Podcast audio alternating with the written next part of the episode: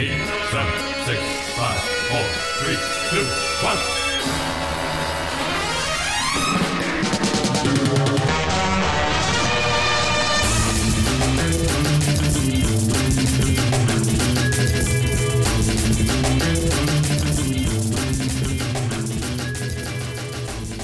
Hey, welcome back to the OpFat Cast. This is episode 87 and the first of 2020. And in the new year, we will continue to celebrate your guilty pleasures, kill your idols. But before we do that, we have to celebrate our favorite time of year, which isn't the holidays, because fuck the holidays. It's Dumpuary, baby. The greatest holiday of them all. And joining me today, I got Jake Trapila. What's Gucci, my poochie? Thank you for that. Jake, I'm disappointed. Maybe it's a generation gap here, but the fact that you're not familiar with the the Poochie cartoon, not the Simpsons version, the OG Poochie, uh, it's it's frankly insulting.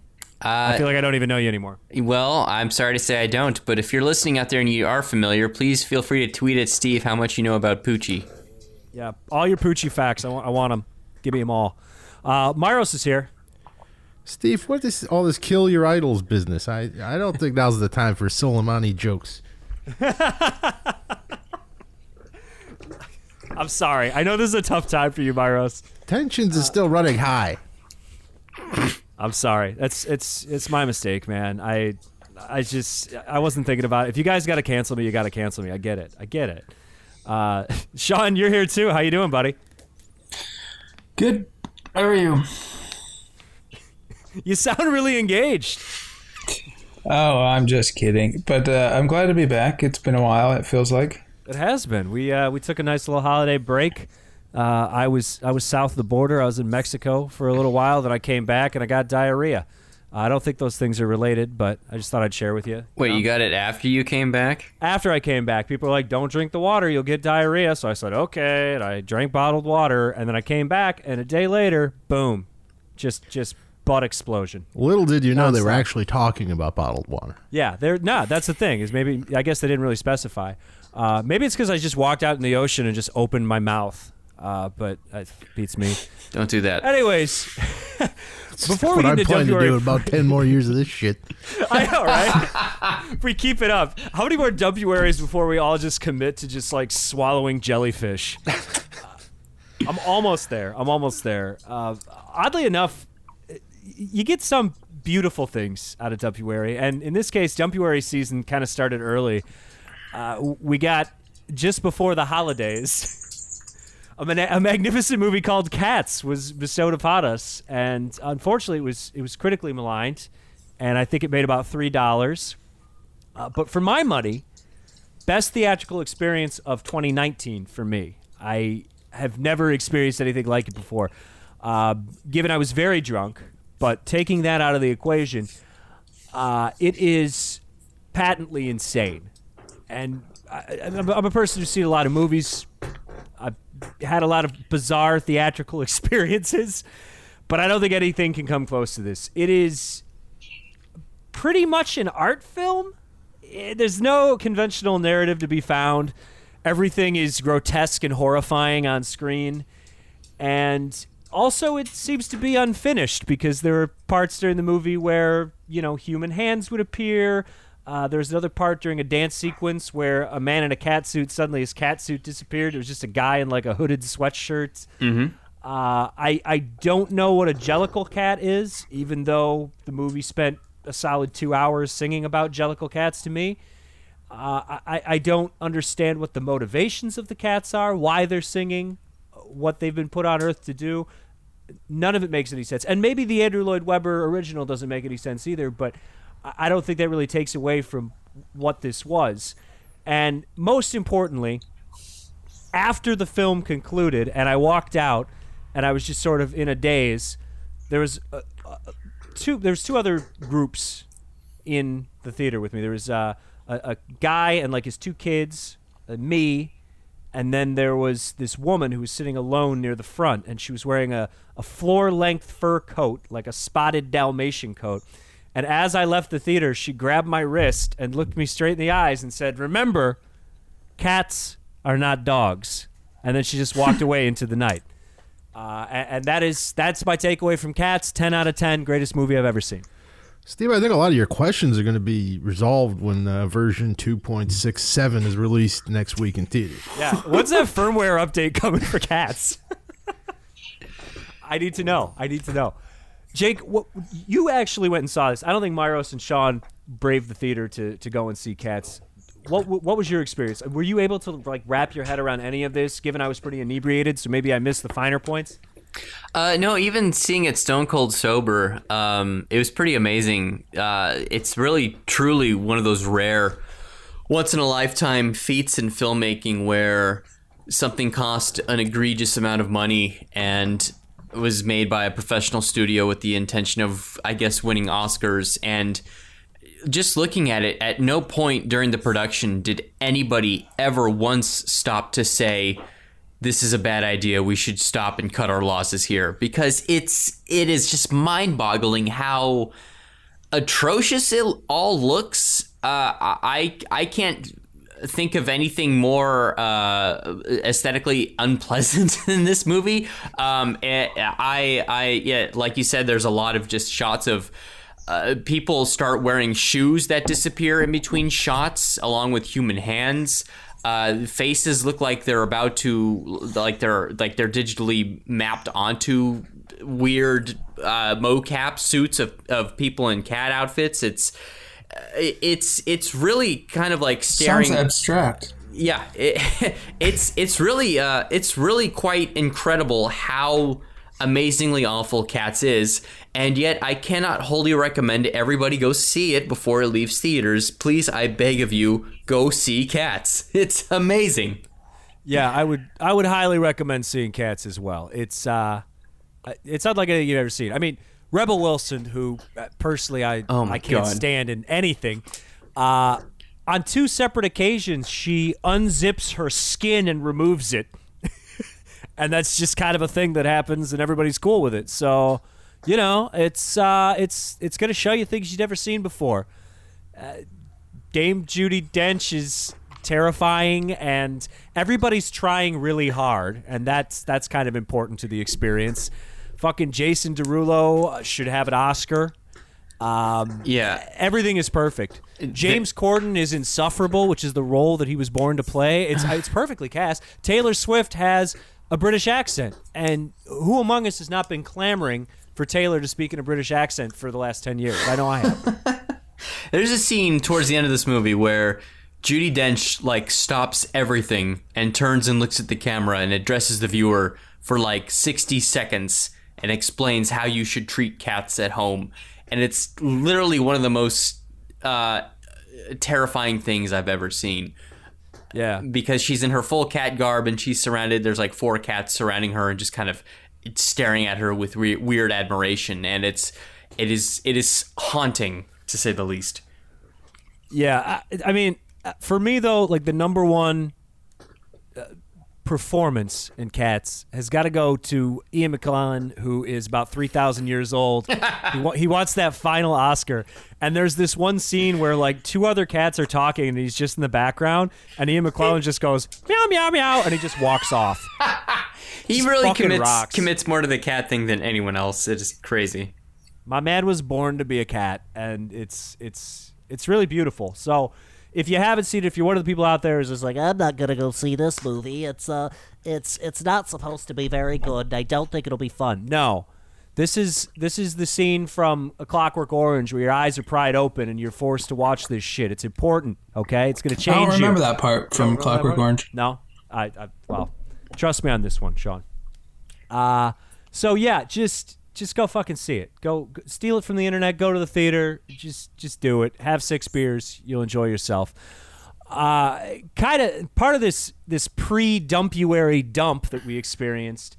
Uh, this little turtle head poking out of the cinematic asshole into the movie theaters. We also got another remake of Black Christmas, which is noteworthy because it is in fact another remake. So this is the rare instance where we get a remake of a remake or a, a second try, I guess. Is it a rare instance? I, I'm not I, sure. I sure. don't I don't know. I mean, I'm trying to think like, you know, it's it's got some great company. There's the the Blob and uh, there's there's There, are there uh, two Blob remakes? I think there's two Blob remakes. Uh, There's Body Thing. Snatchers, The, Thing, The thing. Uh, the fly. There's some. The The Fly. fly. There are not maybe- two Something Fly. else- Re- are there two Fly remakes? Right. Where, uh, Wasn't there something uh, recent, like within the last like three or four years, that was like another remake? A Is Star the- is Born. well, yeah. yeah. it, it is a movie. Yeah, a Star. Well, yeah, I guess. Um, what they keep rebooting. the movie that we're gonna talk about later is is that uh, a remake? Yeah, yeah. So we'll, we'll get into the a Grudge remake? later, and the Grudge is in that same company. Uh, Th- Texas yeah, this this is. I, I don't. I don't think the Fly counts. There's just a lot of shitty Fly movies, Yeah, That aren't the Fly in is just three Fly. originals and then Cronenberg. and Right, then yeah. Yeah. the weird Fly Two yeah. that came Yeah. after the Cronenberg one. Right. Uh, there are two Fly twos as well as two Flies, if you will. There's Yeah. Return of the Fly with Vincent Price, as as Glenn Danzig taught me. But uh, But they're but they're on their own trajectory. They're not. correct. Yeah, just two franchises. I'm not sure. This is a rarity where you get a second reboot of a, a franchise. But again, I, I'm not so sure if it's a rarity going forward because we're headed down a path, gentlemen. Yeah. Uh, this is apparently this is this is where we're heading. Uh, Movies getting Yeah. patched, rebooting series for the third time. it's everything you need, man. That's that's all there is, really. Well, I guess Uh, Spider Man. Spider Man qualifies. Yeah. Mhm. yeah. Uh, Freaking also, I was I was wrong Batman, about the too. Blob. There's only there's only one Blob remake, but Yeah. Hollywood, if you're listening, uh, you should remake the Blob two more times. Why not, dude? Yeah. well, so far they've both been good. It's only a matter of time. What if what if you did uh, what if you did like CGI Steve McQueen? Oh. Think about that. Yeah. Little little de aging. Why not? I mean, Eddie- he's only been dead for practically Yeah. 40 years. They're gonna call it decorpsing is the term. Yeah, decorpsing. Decorpse his ass. Tupac did it. Why not? It's a great idea. Uh, so, so this version of Black Christmas, the original is.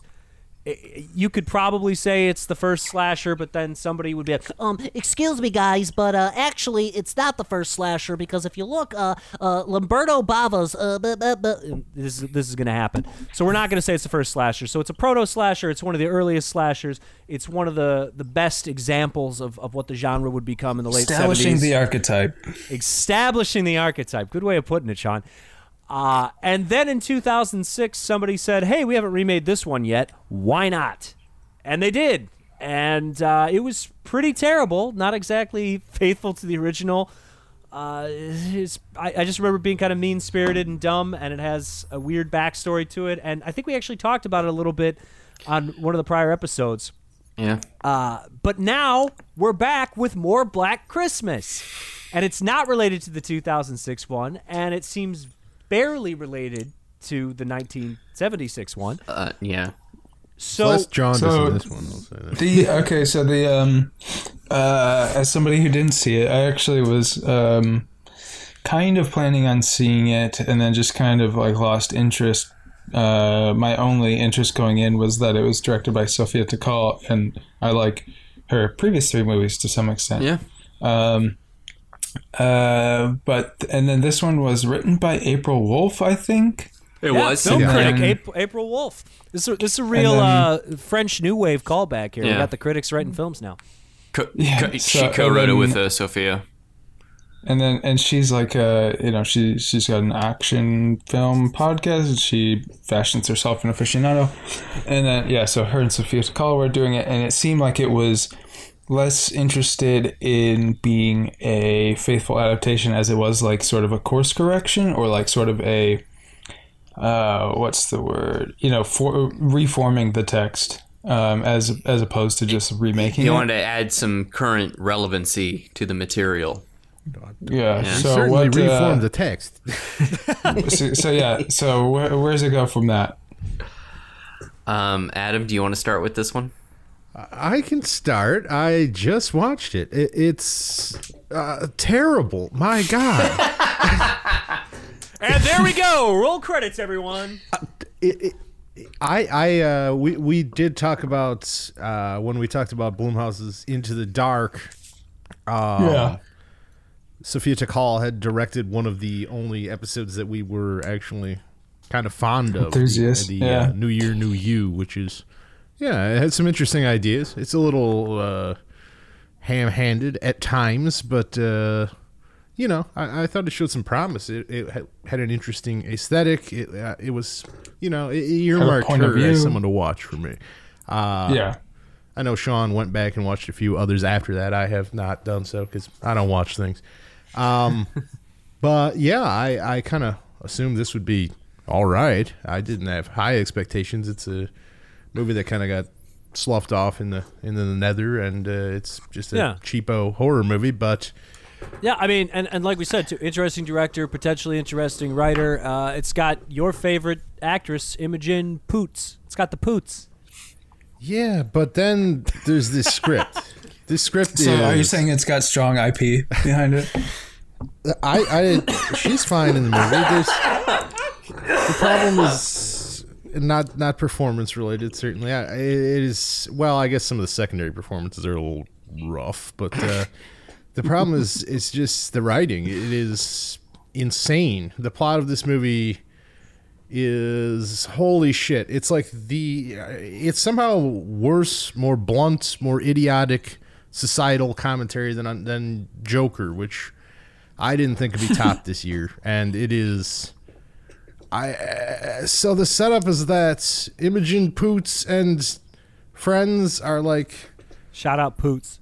they're, they're like woke woke alt girls in, who are inexplicably in a sorority and are seemingly That's are the seemingly raped every night by fraternity brothers, Oh, jeez. and then uh, Is this is that uh, how adhesive is that to the? oh, that, that's original? that's the meat of the plot. uh, Here's- is- Okay. and me- then they yeah. are, uh, as per the Black Christmas tradition, uh, hunted through the sorority house. But but in this instance, They're alt. surprise, the the, the killer is like fucking It's- the it's- ghost it's of George Washington possessing literally men to men. become Yeah. alphas and enforce the patriarchy. so Wait, what? yeah. yes, Let me. no, yeah. that that's the plot. There's a, I- a I need- I bust need more of the explanation. college's Let- let me- Yeah. Let me say it uh, real quick. All right, so I'm I hate to be that guy, but I consider the original Black Christmas to be probably the greatest horror film at least I've ever seen. And it's it's really a simple setup. It's a sorority house. It's the you know Christmas vacation is upon these girls. Uh, as they're preparing to leave, a maniac breaks into their attic and just basically spends the entire movie hiding up there and tormenting them through unseen phone calls before he eventually creeps down and kills the girls one by one. And part of its enduring legacy is that oh, you never find out who the killer is. There's hints that it's this one guy, but then it's revealed Spoiler. it's revealed to be a fake out, and the killer is is a mystery, and that's what makes it terrifying. So yeah, the- Mystery is it's everyone. yeah, exactly. So the so this movie, the only thing it takes from that is that it's set in a sorority, but like Myra said, they're inexplicably woke, but still they're like sorority girls and drinking a lot and calling each other bitches. But yeah, so the movie opens and a lot of these girls have suffered experience of sexual assault in some form of another by frat guys, and the there's a whole um, thing about uh, there's like a petition going on. There's one, a petition going on against Cary Elwes. He pr- plays a professor. There's a petition going on against his character because he only teaches male authors in his uh, school his uh, syllabus. So um, The only uh, book he teaches yeah. is Princess Bride. Yeah. so yeah, there's a syllabus, and then there's also a petition to remove the bust of the founder of the school. So, like Myro said, some George Washington. His name's like Charles Northridge or something. He basically he was Hawthorne, a Hawthorne. Yeah, Charles. Yeah, Hawthorne. Hawthorne College's bust has been removed because the guy turned out to be uh, racist back in the 1800s, and he's the bust is filled with this satanic black goo which these frat boys are using to possess each other so that they can kill women because they feel like the me too movement has quieted men down and they're afraid of getting their voices taken away so it's about Do men they need goo to do that? Yes, Can't you just they- do that? they- what do you need the goo for? they what put they smear goo on each other's foreheads and dress in robes to kill these women in the sorority house. And they, they smear they smear Yeah. goo on beta cucks and turn them into hard alphas who fight for the cause. It's, I mean- it, it is just Men unimaginable. have been doing this for generations. Why do you have to use the goo? What is the goo? I, I don't understand what It's purpose a, it it's a it's a possession thing. They're possessed by like the spirit of Charles Hawthorne, the founder of the college. Cuff, maybe you. This is pretty subtle, but maybe you've heard of uh, metaphor. It is, uh, and it's like it's a movie that uh, it was. I think believe the whole thing was basically just announced, conceived, and shot last year because there's so many references that are to things that happened like six months ago. Like one girl confronts her boyfriend at a party and she asks, "Why are you drinking? I never seen you drink." And he just looks at her and says, "I like beer." which we all know where that comes from. But yeah, it's it's really just so embarrassing because there's no like characters. There's just people espousing headlines i- in as a means of being like socially and culturally culturally relevant with the the Me Too movement and how everything that's been going on. It, but it's just like so as a horror movie, it's just so ineptly made, it, and it's incredibly shitty. It's it's it sucks because like Sean said, I'm I'm a fan of at least Always Shine, which is a film, a great film by Sophia Takal. But yeah, this is just Yeah. downright embarrassing. Who put this out? This is this is- uh, this is it- Blumhouse. Yeah, it's Universal by way of. Blumhouse. It's yeah. Yeah, That's I nice. know. They're letting us down. But you can tell what this is. This is 100% the worst possible result of people trying to capitalize on Get Out. Yeah. Like, this is like, oh, we sure. could do this with feminism, except holy shit, this script is a fucking black hole. They should uh they should make a sequel and uh it could the killer can be a guy named Efrey Jepstein. it's so And he, bad. and he torture he tortures women on his uh, his murder choo choo train called the uh, the Brolita Express. Uh, it's This is are you guys writing this down because we got a script. Rolita Express. Um, it, it's it's. I think the the genesis of this project project is like let's take a classic horror movie, Black Christmas. We're gonna remake it. We're gonna add a spin on it. We're gonna make. We're gonna empower the women in this movie. We're gonna make it about them. But literally, the empowerment comes in the final five minutes where they fight back against the frat boys with medieval weapons that they somehow found. It's insane. Who even are these characters who fight back? Like, the whole Yeah. cast is killed except for two people, and one Oh, of them yeah, is they- you they know, run tied into up and about to die, and all of a sudden a pack of women just bust in and murder They all run it. The, well, I don't know if you remember. They run into another van of tormented women and team up. Good but, oh, God. Uh, yeah, it's. Uh, I I'm still I'm still stuck on this Epstein idea. So the the remake it would actually it couldn't be a Black Christmas sequel. It would have to be it would have to be an Elm Street remake, right? Epstein is is Freddy Krueger. That's got to be it. yeah. It's yeah. The the spirit of Freddy Krueger killed Epstein in his dreams, just like Rob instead in the first Nightmare on Elm Street. And then and then he was he was found to be torturing all these underage women, and then the townspeople got him and they threw him in jail, and they made it look like he killed himself, but he didn't. I think the most telling thing about this movie is just as on a horror level, it rips off the best jump scare from Exorcist 3. But whereas that shot is like a five minute build up to an incredible payoff, this sh- shot lasts for about uh, 25 seconds before the jump scare happens, and it's it's just so it's just so feels incredibly lame and f- like phoned in. Like I don't know why they made this movie. I mean, I get I, I know why, but it's like it, there's no. I don't know. It's just bad. It's really but bad. for the people involved, why is it so bad? Like, why is it written like this? It, it, it it's a few tweaks away from being fun, but Yeah. it's not fun. It is. It, it it's written like like it reminded me a lot of Kevin Williamson, like very oh god. snappy dialogue, consciously like making quips at every turn, but none of it lands. It doesn't give the the product like a light feel at all because how could it be a light feel? The whole movie's about sexual assault. Uh, yeah, And, I- yeah. it's just something is rotten with this thing. It's like they thought men are tired of being canceled, and so they turn to black magic to kill women. That's what it is. To uncancel themselves. Yeah, exactly. They're tired of being canceled. Oh boy. Jeez. Well, that sounds like a real treat. Uh, probably gonna not see this one. I, I cats. I'd say see it. Black Christmas. Uh, maybe don't. I mean, I they're think both I a good think for- exercise for flabbergastingly bad ideas.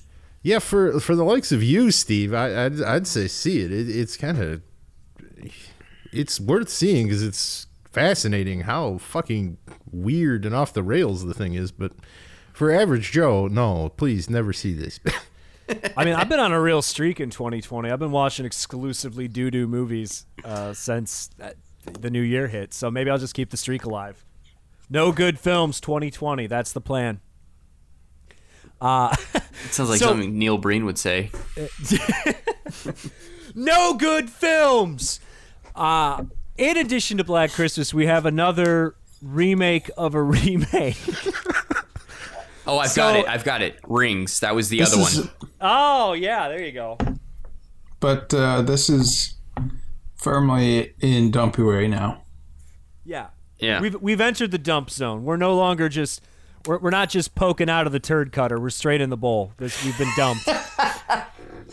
and uh, this is amazing because I, I didn't even know that there was going to be another Grudge movie. Uh, not that I'm really keeping track of these types of things, but the way that I discovered it is I was at the movie theater and I was just like, what the fuck is this stupid poster? There's like something stuck to it. Did someone just like smear their weave across the the fucking movie poster? And no, in fact, for the Grudge 2020, the movie poster that they have hanging in, in the movie theater is it's it's just a regular ass Grudge poster with uh, Little Miss Grudgy poking her head out of the bathtub, iconic scene. But uh, she's known for her long black stringy hair because this is a, a J horror movie from the early 2000s that has been remade a thousand times. So there's literal hair just across the top of the Nice. uh, of the poster that just kind of drapes over it. You got to kind of like brush the hair away if you want to see what's going on. So that's great. I felt like I I felt like I saw the trailer like eight times in three days. All of a sudden, like I didn't know about it, and I was like, "What is this?"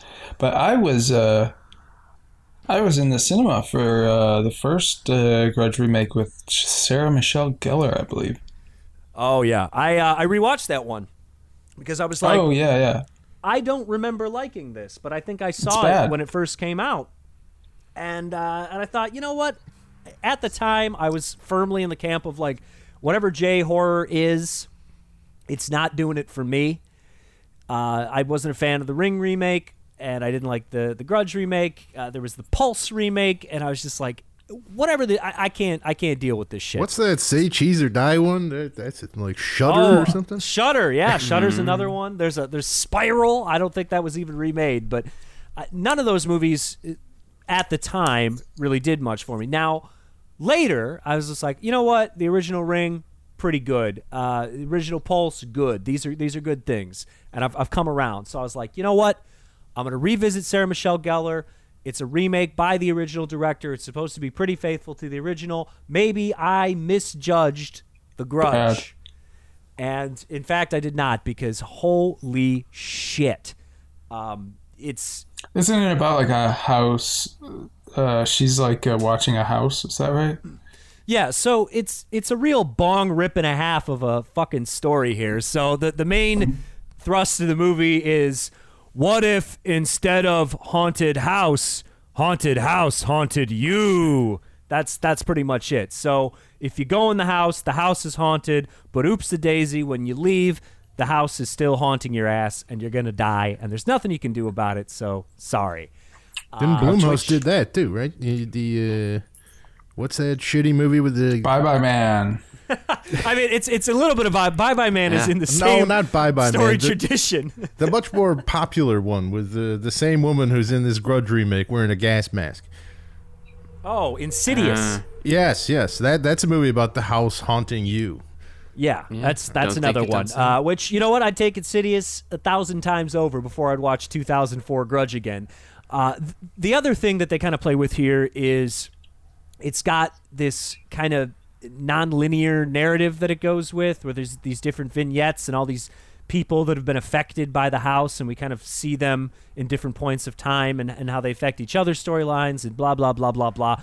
But it's it's really shoddily put together and the gimmick of the nonlinear storyline it, it doesn't do anything to make the movie any better or more interesting or more compelling and uh, god the, the other thing is is this grudge 2004 is a movie that firmly believes it needs to show you its monster or monsters every two seconds which i am not a fan of at all i'm more of a you know, leave me wondering a little bit because whatever you're going to show me with your 2004 shit CGI is probably less horrifying than what I'm imagining. Well, you But must love just- this new one. Then you can't see a Oh. goddamn thing. No, you can't. It's that, that actually helps a little bit. But yeah, in, in the 2004 one, it's it's uh, there's no build to any of the scares. Uh, there's jump scares constantly, but it's it's really just uh, music swells and it swells and it swells. You know the exact moment the thing is going to jump out, and it's happening like every five minutes. There's a new jump scare, so you're not really. It's not scary. And to contextualize that further, I was watching it with Susan, who is uh, afraid of all scary movies and has even been terrified by trailers. And she was sitting there watching it with me, and she's like, "This isn't scary at all." So if you can't scare the person who thinks that the uh, the the music that they use for the Downton Abbey trailer is terrifying, then I think you got a fucking problem it's just it's it's bad across the board. The only thing that's good is Sam Raimi produced it, and he also produced the new one. But in the 2004 one, he was kind enough to give Ted Raimi uh, a pretty prominent role, so you get a little Ted Raimi in there. But uh, it is not scary at all. It's it looks like shit. Uh, the Cat Boy, which is the second ghost. There's the tri- the typical stringy hair lady, and then there's Cat Boy. Cat Boy is just straight up fucking obnoxious. Uh, it's it's terrible. There's zero redeeming qualities at all. So then, if, Imagine, imagine what Ted Raimi could have done with that. if only, if only. Uh, so then we get two sequels to this. I knew they made a second one, but apparently there's a third Grudge movie in 2009. In addition to, there's like three or four Japanese ones or something, and then oh, there are more than that. There are like six Japanese ones. oh god, Because there's see, I got, Ju-on the Curse, Ju-on the Curse 2, Ju-on the Grudge, Ju-on the Grudge 2, and there's Ju-on White Ghost, Ju-on Black Ghost. Uh, Too many on ghosts. and on and on. yeah, there's a million of these things. More like Jew on and on and on. And then in, in 2020, someone says, you know, think we need another one. So they hire the guy who made, uh, Jake, what was the name of the film that he made a couple years ago? Oh, Eyes of My Mother. And his name is Nicholas, Pesh, or something like that. yeah, something like that. So old, old Nick decides that he's going to take this one on. And it is pretty much a cleaned up version of the 2004 movie, which I have been told by the internet is not a sequel, not a remake. It is a reboot sidequel because they're rebooting the oh, franchise, Jesus. but it takes place around this between and during the same time as the first Grudge and the second Grudge. Uh, but Uh, basically, by the way, by the way, Steve, just to clarify, I, I was also forgetting Ju-on the beginning of the end and Ju-on the final curse. not the final curse. All We're right. continuing to be cursed here. Save your emails, people. We got them all. We got them all, yeah. So you can stop yelling It at feels us. Yeah. like We've Friday the 13th of Japan, apparently. I. God. And so this new one, it's, I, I suppose it's interesting because unlike the uh, original American remake where they're constantly showing the monster, as you mentioned, Myros, you can't see shit. It's just poorly lit through the entire runtime. And uh, yeah, that's about it. Not much happens. I feel bad for John Cho. Is is his is he okay? Is his career okay? What's he He- doing here? He's probably searching for better roles. Well, you'd think like since the, the entire internet was clamoring for for John Cho to get the Oscar nod for searching, and then he rides that momentum into a complete diarrhea storm. I- He's not even he's not even like the main character in the fucking film. He's I don't just know like who the a fuck's guy the main in the character movie. in this film. Is there a main Yeah. character? I, I think it's I, like I think it's it's it's the girl from Mandy. She has to be the main yeah, character. Her uh, and uh, Andrea Riseborough, right? Yeah, and then Riser- yeah, it's her, and then the other detective guy who seems like he he thought he walked on the set of like an Italian mystery film from 1973. when in fact he's in a Grudge movie. But I, I guess they're the main characters. Like I couldn't describe the plot of this movie to you. I don't know what the fuck was going on. Maybe it's because I don't have any context. I haven't seen any of the other 700 Grudge movies, but I, I was just I was confounded. I had no idea what was happening. It's jumping through time and space, and I, I guess it was a ghost that was killing people. That's about all I got out of it. Yeah, but it's oh boy, and yeah, I I I don't know, man. There's there's nothing going on. There's nothing interesting.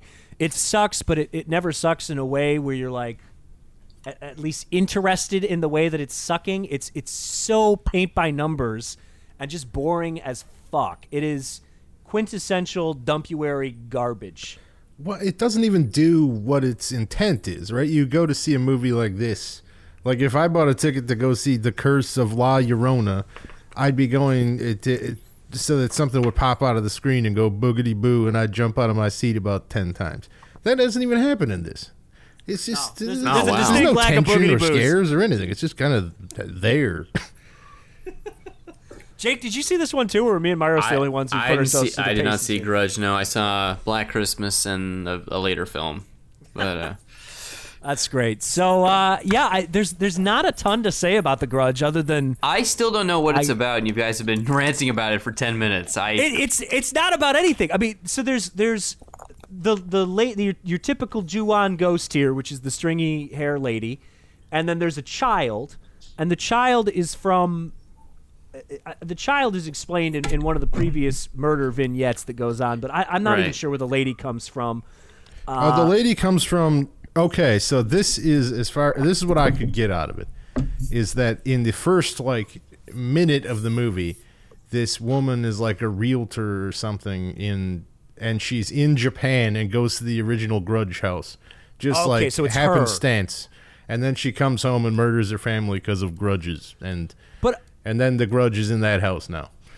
okay, and then And then it later, literally just jumps like years here, there, everywhere. It's like, oh, now it's 2003, now it's 2010, and it just keeps like cutting in on various Yeah. occupants of said house, and they're and people keep dying over the course of like it's like uh, occupants get murdered and then new people move in and it's no big deal and then they get murdered and everyone's just like oh wow what are we gonna do and no one seems to give a fuck. And at one point the lady cop uh, from the, the woman from mandy is just like oh shouldn't we you know get the feds involved and investigate this? And then mr uh, italian giallo horror detective is like nah i fucking hate the feds.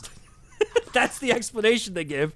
Yeah. and then, uh, and then I guess at the end, she brings the curse back to her house, and then John Cho and his dead wife and their aborted fetus are like haunting her house now, and now we've got multiple grudge homes, and I, I don't know, man. I um I walked out of a movie simultaneous to some people walking out of what I believe was the garage and some this couple that was like seemed like they were probably in their early 20s and uh uh maybe mid 20s and the kid the the the guy was just like so angry at this movie uh, and ta- talking It's not even about good enough to elicit anger. That's the thing. you know, that's not what he thought. He said, "Ah, I've never, I've never felt s- such a impulse to get online and talk about how bad a movie is." No, this is Like- this is not worth being online. See, to me, I, I just can't figure out like why they edited the film the way they did because it's totally non-linear and confusing. And if it isn't going to be a boogity boo haunted house movie where they're jumping out at you every 10 seconds, then it's going to be like a Saw style meat movie. You know, this is a, a series of people moving into a house and getting brutally murdered. But they don't even like it is just so strangely elliptical. Like the, like I don't remember John Cho even getting murdered or his his wife, his pregnant wife. Does she even get murdered in the movie? It's just like kind of like, well, they must have been murdered. They stopped being in the movie. There's just like no satisfaction for like those basal genre pleasures that people go to see shitty horror movies for. Even it's just weird. Yeah, it's uh, and the funny thing is, is again like I don't think many people have seen this, but no one's even talking about it. Like if, if you do like a search for the Grudge on Twitter, people before you get to a, anyone talking about the new Grudge, there's just like three dozen posts of people talking about the other Grudge movies, no relation to the new movie. Uh, yeah, it's it's it's pretty rough. The official Grudge movie account on Twitter only has like two thousand followers. I kind of feel bad. Maybe I should start tweeting with the Grudge just so that intern has something to do for the next few weeks. I don't know. It's it's rough. No one gives a shit. You shouldn't give a shit. Well, I the, the model's still working. I think both have already basically guaranteed to make money. So, uh, Oh yeah, there's no way this movie costs more than like it- couldn't have been more than ten million to make, right? yeah, I, I couldn't have told you that Black Christmas was ever in theaters, and I've never talked to anyone who'd seen it. Uh, but it still made like triple its budget. So there you go. yeah. Uh, the formula works, but Yeah. yeah, it's strange because you think of like the Black Christmas remake from 04 or 06 or whichever it is. 06, yeah. uh, it's like roundly reviled. Like everyone despises that movie. It was, considered probably the worst movie that year at the time, and somehow this new one has significantly worse reviews than that. Or I'm not talking critical reviews. I haven't investigated that, but like its IMDb rating, much worse. And the same for this new Grudge movie. It's like, jeez. I think Grudge got a cinema score of like F or something. Yeah, you, you got this impressive. real low bar. You can't even. You got to dive under that motherfucker. Apparently, I guess. they I got to patch these things, man. Yeah, what, I don't think you can patch the Grudge. You just have to completely redo it. Just add in some better lighting. You know, No, it's it's the Adjust Fallout the 76 shaders. of the Grudge. Just the shaders. What's what's your field of view slider at for the Grudge? it was quite narrow. Oh my god. So, yeah, uh, that that's uh, that was a great way for me to spend 90 minutes of my life. Um, really enjoyed that. I think it was only 90 minutes. It's hard to t- it's it's hard to tell with these movies. They feel like three hours, but it's, it's probably about 90 minutes. So But movies hey, are like uh, Madden now. There's just like an annual release for each thing, and they're broken when they come out, and they'll fix them later. That's where yeah, we're That's exactly it. That's where we're headed. Movies are just video games now. Just just fucking deal with it, man. uh, well, hey, you know, if, if you don't want to watch horror this January, you you have other options. Uh, this is one where I remember seeing some some previews for it, but again, I don't recall it ever coming out until Sean told me that he watched it. Uh, seems like the type of thing I'd see at like a fucking Delta Airlines flight. Uh, Sean, you watched Like a Boss? Uh, yeah, I did. Are you, are you feeling like I are you feeling like a real Lizzo ass girl boss right now? I I prepared for this podcast like a boss, Tell me how. Tell me how, Sean. watching like a boss. And um, and this is this is just your standard Tiffany Haddish vehicle. She says wacky stuff and falls. oh yeah. Uh, but uh, I want to start by mentioning that this is this isn't uh, just a Tiffany Haddish picture. This is a uh, Miguel Arteta film. Um, Oh, tell me more. Maybe. Uh, uh, maybe you've seen Youth in Revolt or Chuck and Buck or The Good Girl Oh, uh, or Beatriz at dinner re- more recently um, or Cedar Rapids. Like this guy. Youth and This guy is the that weirdest- Michael Cera mustache movie. Yeah. yeah, Yeah, and he did he did he did Duck Butter a couple years ago, Okay. which was an Alia Shawkat um, thing. But um, So so our our boy's got a long and storied career of making movies that don't make money. That's cool. Or that anyone particularly and- likes. Although Chuck and Buck is allegedly good, but I haven't seen it. Right. And I I can't I don't think anybody likes Cedar Rapids, but um otherwise it's it's very hard to pin down who this person is. Um, he also did Alexander and the Terrible, Horrible, No Good, Very Bad Day. But um, so basically, Now streaming on. Disney Plus. But uh, if you were gonna tell me that this director like has a new movie out, I would say like, oh, it's probably bad, but like, you know, some sort of indie charming thing that like you know some people you know it, it, it would make sense. And this is like so clearly just like uh we need to put a name on this, whether they did anything on it or not, um, which isn't to absolve uh, Arteta. For all I know, he was behind every shot and like storyboarded this whole thing and came up with, you know, rehearsed for six months. Um, but uh, this is about, well, it's 80 minutes long um, with credits. And uh, it's like Tiffany Haddish and uh, Rose Byrne have this like boutique cosmetics uh, store thing, and they've come up with like this line. Like they they don't do very well. Um, they're failing, and but they have like sort of this like loving family, you know, work business thing. You know, their employees love them, and blah blah blah. But they're just not doing very well. And they came up with like this one product called like the um, it's like the one night stand cosmetic bag thing. Like it's kind of like this disposable thing, uh, this bag to like carry around in your in your bag for like uh, potential one night stands, and then like you wake up and you got everything. Um, and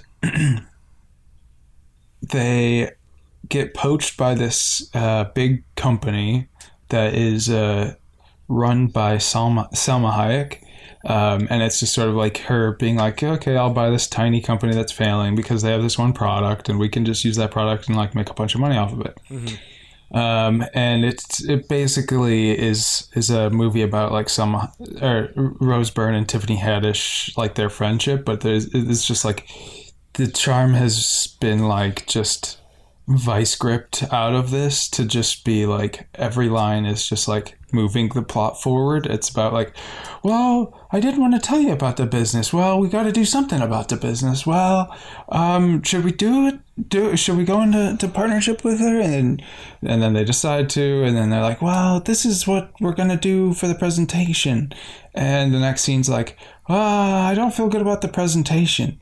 And the next scene's like, here's the presentation. Like it, it, it's it, there's no time for like charm or anything. Even there, like there's like this party scene. Like Jessica St. Clair is in it, and some other uh, fringe uh, actors. And but even that stuff, it's not like here's time for like you know just spontaneous fun to be had. It's just all about like uh, moving. You know, it's all about you know them being able to talk about the plot at hand, and it's it's um, kind of fatiguing. Um, but don't worry, they uh, they act like a boss, and they um, decide that they don't want to actually be under this corporate leadership, and by some like wave of a magic wand, like they actually get Salma Hayek to like pay them more money to like leave this. Like it's it's just ridiculous. But Well, Sean, maybe you're not familiar with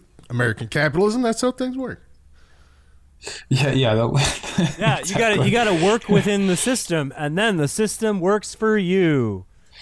But what I wanted to say is that, uh, I, like obviously this is a very like dumpy thing, like prototypical dumpy thing, where it's just like, um, they knew that they had just like a rotten bag of garbage like on their hands, and they just needed like they shot it, and they just needed to get it out and just just be done with it and recoup any expenses.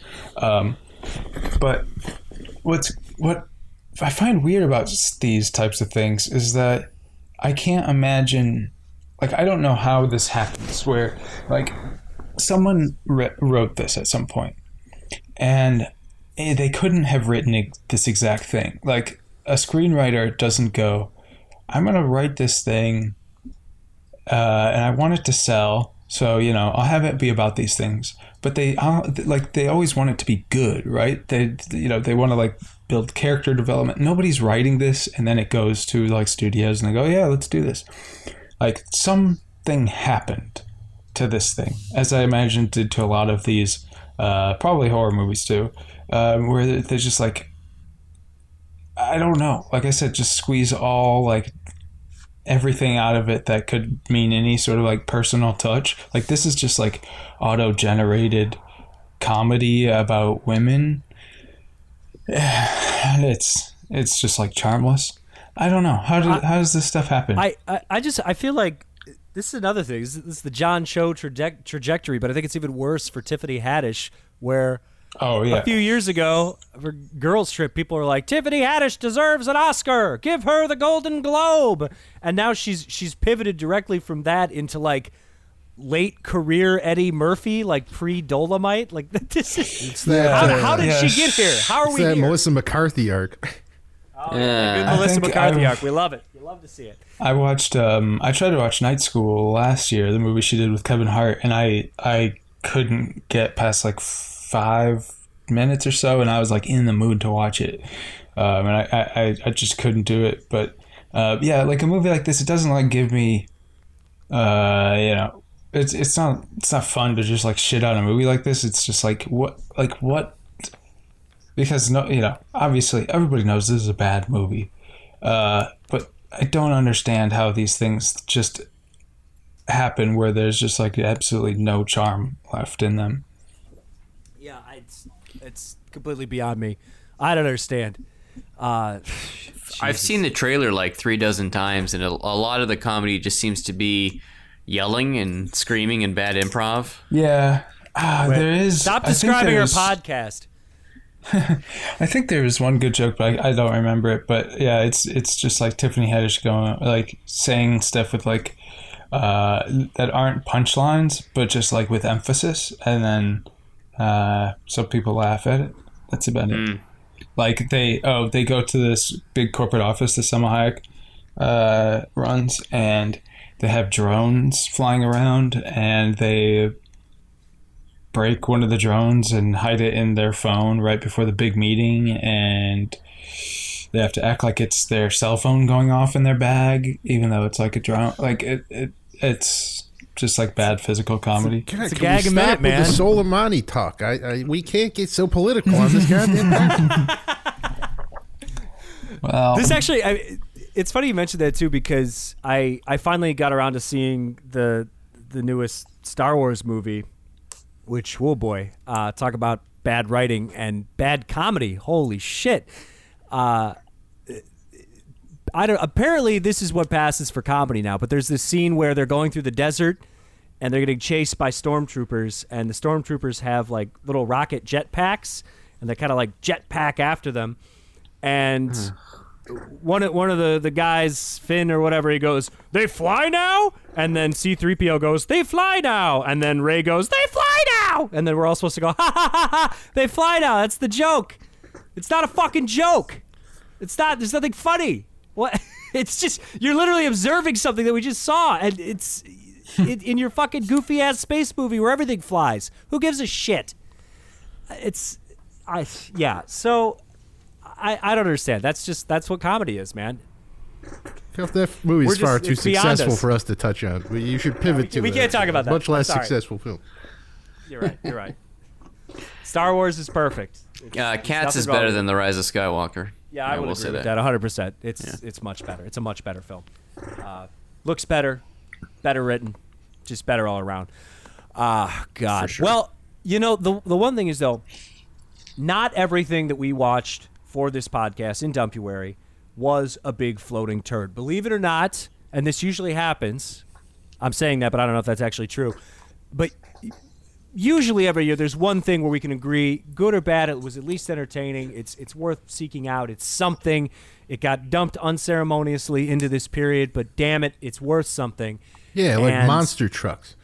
like monster trucks exactly. Uh, love that cam rip. That was a really good uh, Preach, that man. I- Preach.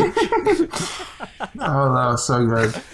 So- almost as good as the 12 strong camera which one's 12 is that the warhorse movie war horses Yeah, or whatever the yeah the declassified story of the horse soldiers. more horse with like with like William Fichtner and like every other actor Liam Hemsworth, Michael Yeah. Shannon. how are we gonna kill Iran's number two if we don't have our fucking thoroughbreds that's a good one man Gerard Butler Gerard Gerard Butler winning the fucking war for, for George W. Bush on his fucking steed. Uh, we actually this year though we uh, or we I, I say we, but uh, I'm not including myself in this because of course I didn't watch the good thing for this podcast. Uh, you guys went and you saw a little movie called Underwater, and it didn't suck complete ass. I think it was just me and Jay. Yeah, I also didn't see Yeah. anything good. Oh, good, wonderful, I'm, uh, love it. I'm pretty positive on it. I don't know about Sean. How did you feel about it? Um, I thought it was fine. It's it's just like very baseline. Like uh, no, it doesn't doesn't bump too far uh, up or down from just that main baseline of being like, okay, I'm watching this thing. I mean, a- Um, at least it's got a good saw- cast, right? I mean, it's got, it's got Kristen Stewart, It's Yeah. got Vincent Cassel, Yeah. it's got uh, the the killer from Black Christmas, T.J. Miller. yeah, he's a highlight. Yeah. Um, no, I, I saw um, somebody else's reaction online was like, uh, it was interesting to watch a movie that I knew I was going to forget immediately. Uh, and that's kind of what this is like. Like, you know, it's not offensive or anything like that. And like, I like some of it, and a lot of it I just go, oh, this doesn't really register as much. Um, a lot of people have called it like aliens, uh, alien exploitation, but um, Yeah, it's it's basically Alien at the bottom of the ocean. Um, and I think to this film's credit, what I I probably really liked it because I had watched 1917 right before it, and I fucking hated 1917. Um, so this just kind of felt like a nice, fresh of B movie air, and it, Yeah. it really just sort of like there's So you came up for water. Exactly. I, I came this. up. Yeah. I came up for air, and I went underwater to do to do so. But uh, yeah, the movie like it like there's like maybe 30 seconds of exposition via newspaper clippings in the beginning, and then immediately the disaster strikes, and it just it kind of hits the ground running and just takes off, and is it's it's mostly just about these blue collar workers trying to survive and get through flooded parts of this underground. Uh, yeah, drilling accident. drilling site and whatever. and then halfway through that we re- discover oh there's monsters outside in the ocean too but um, yeah i had a fun time i it's it's perfectly harmless entertaining uh, like i said it's, it's a solid b minus um, creature feature tj Better miller's than the Meg. oh oh I, I would take better than the Meg. a dozen of these more than the Meg. The Meg fucking sucks. Uh, this is this is Yeah. just has a sense of fun, and Case Two is actually really good in it. I was gonna say, like, how I does think, it compare um, to sticking on the theme of the pod? It seems like they made this exact same movie two years ago in Dumpuary with Life. Anyone see that? It seems Nobody like the saw exact that. same. Nobody saw Well, that was like a summer release, if I'm not mistaken. Was but, it? Um, I thought it was. yeah, I, I- thought it was hardcore. yeah, dump. that sounds right. believe so, With but uh, Jake Gyllenhaal. Um, yeah, I didn't see that. But this is, uh, uh, I think. So wait, uh, we're not Kristen we're not talking about the Eddie Murphy Martin Lawrence movie then. no, You- No, you- no. that's from 1999. It was a March release. A March release. yeah. Okay, March. So- the precipice of summer. Okay, uh, uh, Kristen Stewart, I think is um, she's perfectly fine in this because she's good. Um, but uh, like, a- and I was thinking almost immediately, like, um, uh, thank God she's in Oh, it because Sean, are you there? yes. Oh no, Did you guys? What, You lost. Did you guys lose me? he's been canceled. I, Yeah, you yeah, you- said Kristen Stewart was fine, and then you cut out. Oh, yeah, did you, you? get, you said she was fine and not good, back? so we canceled You're you back. briefly, but you're back now. Okay, that's weird. Um. Anyway, okay, so uh, she immediately I was like, thank God it's her and not somebody else because it, it seemed that the movie didn't have enough around her to really like sustain uh, my attention. You know, like um, her as a as a performer, and um, but it's interesting too when she's in a role like this. Can you guys still hear me? Yeah, you're good. Okay. Sound Voice of an angel. uh, Sean. in, in in a role like this where she is serving like this action role uh, you know it, it- it's it's different from when she's like an art house movie where a lot of the stuff is just kind of like you know talking and sitting around in rooms or whatever um, and she's like a you know urban contemporary person in the world but when she's like in this like sci-fi thing and she has to you know it's almost like the the sci-fi movie from um uh Clouds of Sils Maria, you know, where you had to do like this Oh yeah. this uh overacting type of stuff. Like it's it's that type of role, but um but she she does it well. But it's interesting because you never think you're watching like somebody working on that ship and what they're doing. Like you're very clearly wa- like she's such an icon. You're watching Kristen Stewart do this thing, but not. And, and that's not a criticism. That's just like she's obscured this type of role, but also made it more interesting. Um, so I don't know. It's a weird. It's a weird uh, thing, but it's a plus um, because this movie isn't good enough to have just like a good uh, actor in that role. You know, like just a serviceable actor. I don't think the movie's good enough to do that. Um, so yeah, I don't know. That's Uh, I I that's just one of the big big takes. I kind of admired how it, it's really just a, like the the actors are all they're, like they're all like soaking wet and covered in grime and blood and like it's it's not a very clean film and there's a lot of really incredible looking set design in this movie um, and they also like for mo- the most part they wear these really cool diving suits which I, I was a fan of um, but yeah and then halfway through we discover there's like a giant Cthulhu under the ocean which is I, I, I thought I don't know it's kind of kind of fun. Um, but uh, yeah, I I I, think- uh, I recommend uh, I I welcome Underwater with open arms. I think um, And T- there's also some we, yeah, TJ Miller uh, dies early on too, if you're wondering. yeah, he sucks. Well, they patched him Uh, up. Yeah, Right. they literally Um, suck him out of the movie.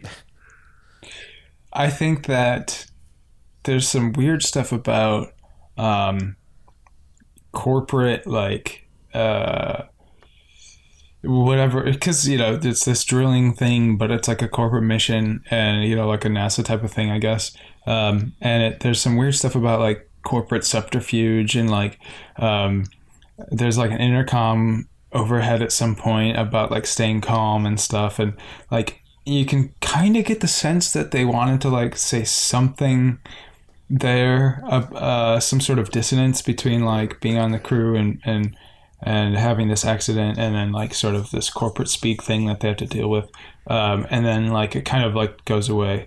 Um, and the monster stuff i'm not really ever sure what they are other than just like monsters um, i mean as po- like like i don't know why they're there they're just there and it's just a creature feature like a- on its bones which like i get if that's why you like it whatever. But um again like the movie didn't excite me enough to keep me from asking why are they here? Uh, or like you know what what's going on here? Um, but then at the end uh, like has the credit music is playing but before the credits actually start it goes to this weird like zooming around um, like fake newspaper clippings. Um, like somebody actually walked out as this started because it just feels so much like ending credits. Um, it goes to like these newspaper clippings about like how the, this this uh, corporate company or whatever and the government is like trying to hide or like has kept like all of the interviews with the with the um, captains like under wraps and stuff and it, and it there's absolutely nothing in the movie to support that and also it's just a really like uh, quick and easy way to patch something on there It- like but I have no idea what that is supposed to imply. Like, there's just nothing in the movie just to, to support that type of move, and it's just done poorly, like on the credits, like that. I don't know. So it, it, it's a very flawed movie by my estimation, but like you know, it's not like I said, it just registers up and below the basic, just main line for me. Yeah, yeah. That like last thirty seconds tacked on is I don't know. It, it's just some kind of weird stab at like some kind of corp. It's like the thing is that oh these giant corporates are shady and they're polluting the planet, but you know they're not letting any secrets out about what happened under the ocean. But uh, yeah, aside from any of that, it's like it's not perfect by any means. But like I said, I I had you know it's passively entertaining for what it is. Um, yeah, intro and outro aside.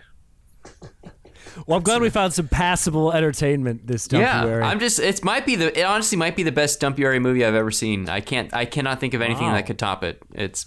It's. Yeah. It's. it's Somebody it's needs fun. to watch the unrated director's cut of Bye Bye Man. That's all I'm saying. Oh. Oh man! Don't think it. Don't say it. Or wait, wait, wait. Truth or Dare wasn't that? Oh no, that was later uh, in the year. That was later in the year. Oh, Unfortunately, it's got it's got the, the But- dumpuary vibes, but unfortunately, it was it was later. Just Blumhouse. but we still have um, we still have like That was April. six weeks of dumpuary stuff. That's right. Big Don't we big have, dump like- round two is coming after after you get through Boys- award season. we are recording this on the eve of Bad Boys for Life coming out, which was not directed by Michael Bay. Isn't there? Is that Turning movie? The Turning is that a Dumpuary movie? Oh yeah, that's that's a real dump and a half. PG thirteen horror starring fucking Mister Stranger see. Things. It's real spooky. The house takes you And- back to the eighties, and there's a fucking uh, a, a Falco poster on the wall or something. I don't fuck that. I can't Uh, stand that little shit. Sorry, Finn Wolfhard or whatever your name is. It's you. You just you're a rash on my body every time I, see you. think uh, think we'd be remiss if we didn't mention uh, Dolittle is out, and then also that's Guy. Ritchie has been reduced to uh, Dumpuary. He's got The Gentlemen coming out next weekend, uh, and then something called Gretel and Hansel, which I'm guessing is a twist on the Hansel and Gretel story, as evidenced by the reversal of the name order. That's Wha- uh, Another see, I- thrilling new idea. They've only made like 17 of those in the last decade. I know. Do you remember the one where Jeremy Hunt, Jeremy Renner was in it as a witch hunter? Yes, yes, I Yeah. Every time I see Jeremy Renner, I just wish that it was Jeremy Piven instead because it'd be way stupider.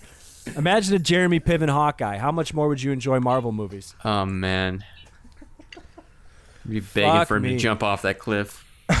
All right, guys. Well, let's wrap this one up. Uh, Jake, what are you putting over this week? Yeah, so 2019 is over with, um, and you might think that there's nothing good to see in Dumpuary, and it's just a big waste of time. So I'm gonna go ahead and offer a uh, a movie, the best movie I saw last year, which is a movie called La Flor. Uh, it's a 14 hour epic. Uh, shot over a period of 10 years. It's an Argentinian film. Um, basically, it's just six separate stories um, put together in this very interesting uh, structure. Uh, and it, each story all stars these four actresses. Um, and it's an incredible amount of fun. There's a there's a mummy movie. It's and it's basically got like all sort. It's basically got every genre you could ask for. It's it's a musical. It's got a mummy B movie. There's a spy thriller. Uh, it's there's a silent remake of a French film. It's it's fucking it's phenomenal, uh, and it's pretty much impossible to find unless you have illegal means of finding it. Uh, so yeah, I highly recommend La Flor. It's one of the best things I've maybe ever seen. Fantastic. Sean, what are you putting over? Uh, I finally got around to uh, seeing Magic Mike. Um, I went to see that in the theater, and I remember falling asleep just because that I was tired that day. Not any indictment on the Because big wagon weenies make you tired. Yeah. And um, I finally watched it and I loved it. I thought it was so smart and interesting and like stylish. Um, just like uh, vintage Soderbergh stuff. Um, like it, it's it's uh, it's really something. That movie, um, and I've heard XXL is better, so I have that. I have that on the way. But but yeah, um, if you've if you've been holding out on Magic Mike, I'd say get to it. Um, especially um, I, I was interested in watching. I mean, this this wasn't the impetus for me watching it, but while I was watching, I couldn't help but think about Hustlers, a movie that I found very disappointing. Um, I think Soderbergh just does a lot of stuff. Like that movie was talked a lot about as like this movie that does everything Scorsese does, but better. Um, and this is uh, this is a different type of take, I guess, than that. Like Magic Mike isn't a Scorsese riff, but um, but he does so many things that are interesting and subtle um, in that movie that uh, I was missing from Hustlers. But um, that's not why I like it. It's just uh, yeah, if if you like Soderbergh, this is top tier stuff. Well, and I mean, not only does it have Channing Tatum as the titular Magic Mike, but let's not forget that Soderbergh was brave enough to cast Kevin Nash as Tarzan. Not enough people casting Kevin Nash these days. Yeah, that yeah. you want to improve your Yeah, movie? That's cool. Big Daddy Cool. Get the fucking Wolf Pack involved. He's good. He's good. in it. He's for really the good. secret of the ooze. Exactly. Name a bad movie Kevin Nash has been in. I'll wait. Don't look at his IMDb page, please. Yeah, it's probably Myros, what are you what are you putting over? Uh, this segment gets harder and harder for me. I feel like I only ingest brain poison. yeah, or you go uh, schoolwork. Uh, yeah, that's that's a.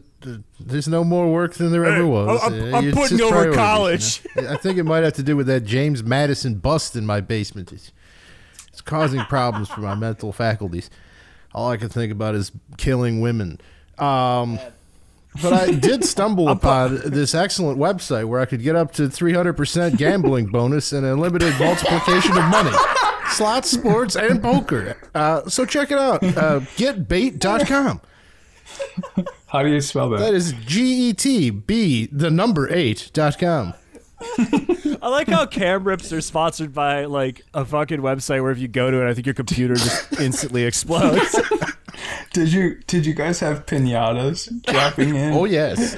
Those those are fucking Dude. I like how there's there's just like the movie is in English, but then they just they scroll their fucking get bait ad in like a thousand different languages. So halfway through, like the, the, the tense music is rising and just like it's telling you to, to that you're gonna get 300 percent back on your investment, in, like fucking Farsi. yeah. Oh. Yeah, not not that we watch the cam sound- rips or encourage that. We would never do such. I a could no no No, I visited could that site for you did. completely legitimate gambling reasons. We're all legitimate gamblers here. Not that I. not I that watched I Uncut Not- Gems and I thought, why not me? That could be me. there you go. Not that I watched uh, one of these things, but I could imagine if you did, the the sound would be uh, less than uh, good um, when you're watching the, the film, and then uh, all of a sudden, when an ad comes on, the sound is drastically uh, different and full, and so it's startling and extremely crass. Um, but that's I'm, it's just what I'm imagining it would be like. Good lord. All right. Uh, yeah, man. So next time you you got you gotta 150k down on a six way parlay during the NBA Finals. That's that's the way to do it. Um, I am gonna go ahead and put over uh, Bela Lugosi meets a Brooklyn gorilla. Are you guys familiar with this one? Uh, I'm no, I'm not. familiar, Steve, tell me more. Uh, well, it's an awful movie from the, the 1950s, and it stars a young Duke Mitchell, as well as uh, Wow. the titular Bela Lugosi and uh, Sammy Petrillo. And uh, yeah, Duke Mitchell, he would do this this act where uh, him and Sammy Petrillo would actually just go around Southern California ripping off uh, more famous established comedians, and then somehow they got cast in this movie. And this eventually led to Duke Mitchell deciding that The Godfather actually sucks, and um, he decided to make a little movie called Massacre Mafia Style. And then after that, he made his magnum opus, a movie called Gone with the Pope, where some Italian gangsters kidnap the Pope, and their plan is to charge a ransom where every single Catholic in the world has to each pay them one dollar uh, in order to get the Pope back. uh, and as you can imagine, Okay. it doesn't go well for him in that one. Anyways, Duke Mitchell is fucking crazy. Uh, I'm glad that this finally made it to Blu-ray. and it's actually courtesy of uh, the important Gold Ninja. yeah Gold Ninja Video, which is uh, the guys from Important Cinema Club podcast, and they decided, you know what, fuck it, we're gonna start putting out movies. Uh, it's a nice little package. It's cheap. It's like ten bucks, and it's got some uh, some wonderful essays that come along with it, some commentary tracks. Highly recommend checking it out. I think they only did like a run of like 200, maybe. They're each hand numbered. So if you have any interest in just supporting independent uh, movie distributors, Blu-ray distributors, and seeing something weird and shitty and fun, uh, yeah, Bela Lugosi meets a Brooklyn Gorilla. That that's your put it at the top of your Amazon wish list, motherfucker. It's good stuff. Actually, don't. I don't think it's on Amazon. So go to their website. uh, but yeah, other than that, I think I might do that. I think you should. I would highly recommend it. Uh, and and it's a genuinely fascinating, stupid movie. So, uh, and yeah, fucking Sammy Petrillo too. Holy shit, uh, he is aggravating, just unbelievably aggravating in ways that you you cannot even fathom. Well, don't oversell it. yeah, you know. Uh, anyways, if you enjoyed this podcast, please rate and review us on iTunes. If you didn't enjoy the podcast, rate and review us anyways. Just make sure it's a good one. Uh, when you when you go and, and you rate this, all you got to do there's a link in the description to this very podcast you were listening to. Just click on it. It'll take you right to the page. Give us five stars. Write a quick review. Uh, just type. You don't even have to type in anything. Just write. Myros has a small penis. Uh, and, you know, Epstein didn't kill himself. Whatever, and that's fine. That's all we need. That's it. Uh, helps make us more visible on iTunes. The more visible we are, the more people can find us, more people can listen, more stuff we can do for you. It's very important. Uh, if you want to find us on the internet, you can tweet at us at Optimism Vaccine. You can email us, optimismvaccine at gmail.com. Myros is standing by 24 7 to answer your, your emails, your insults, your death threats, your marriage proposals. Uh, if you want to yell at us individually, I highly recommend that. You can find me on Twitter at Steve Cuff. That's at Steve C U F F. Jake, where can people find you? Uh, Jake Tropila, T R O P I L A on all the things. And uh, Sean, how about you? Where can we find you? You can find me at Sean Glennis on Letterboxd. Beautiful, beautiful. And uh, yeah, Jake, last word's yours. What's Gucci, my poochie?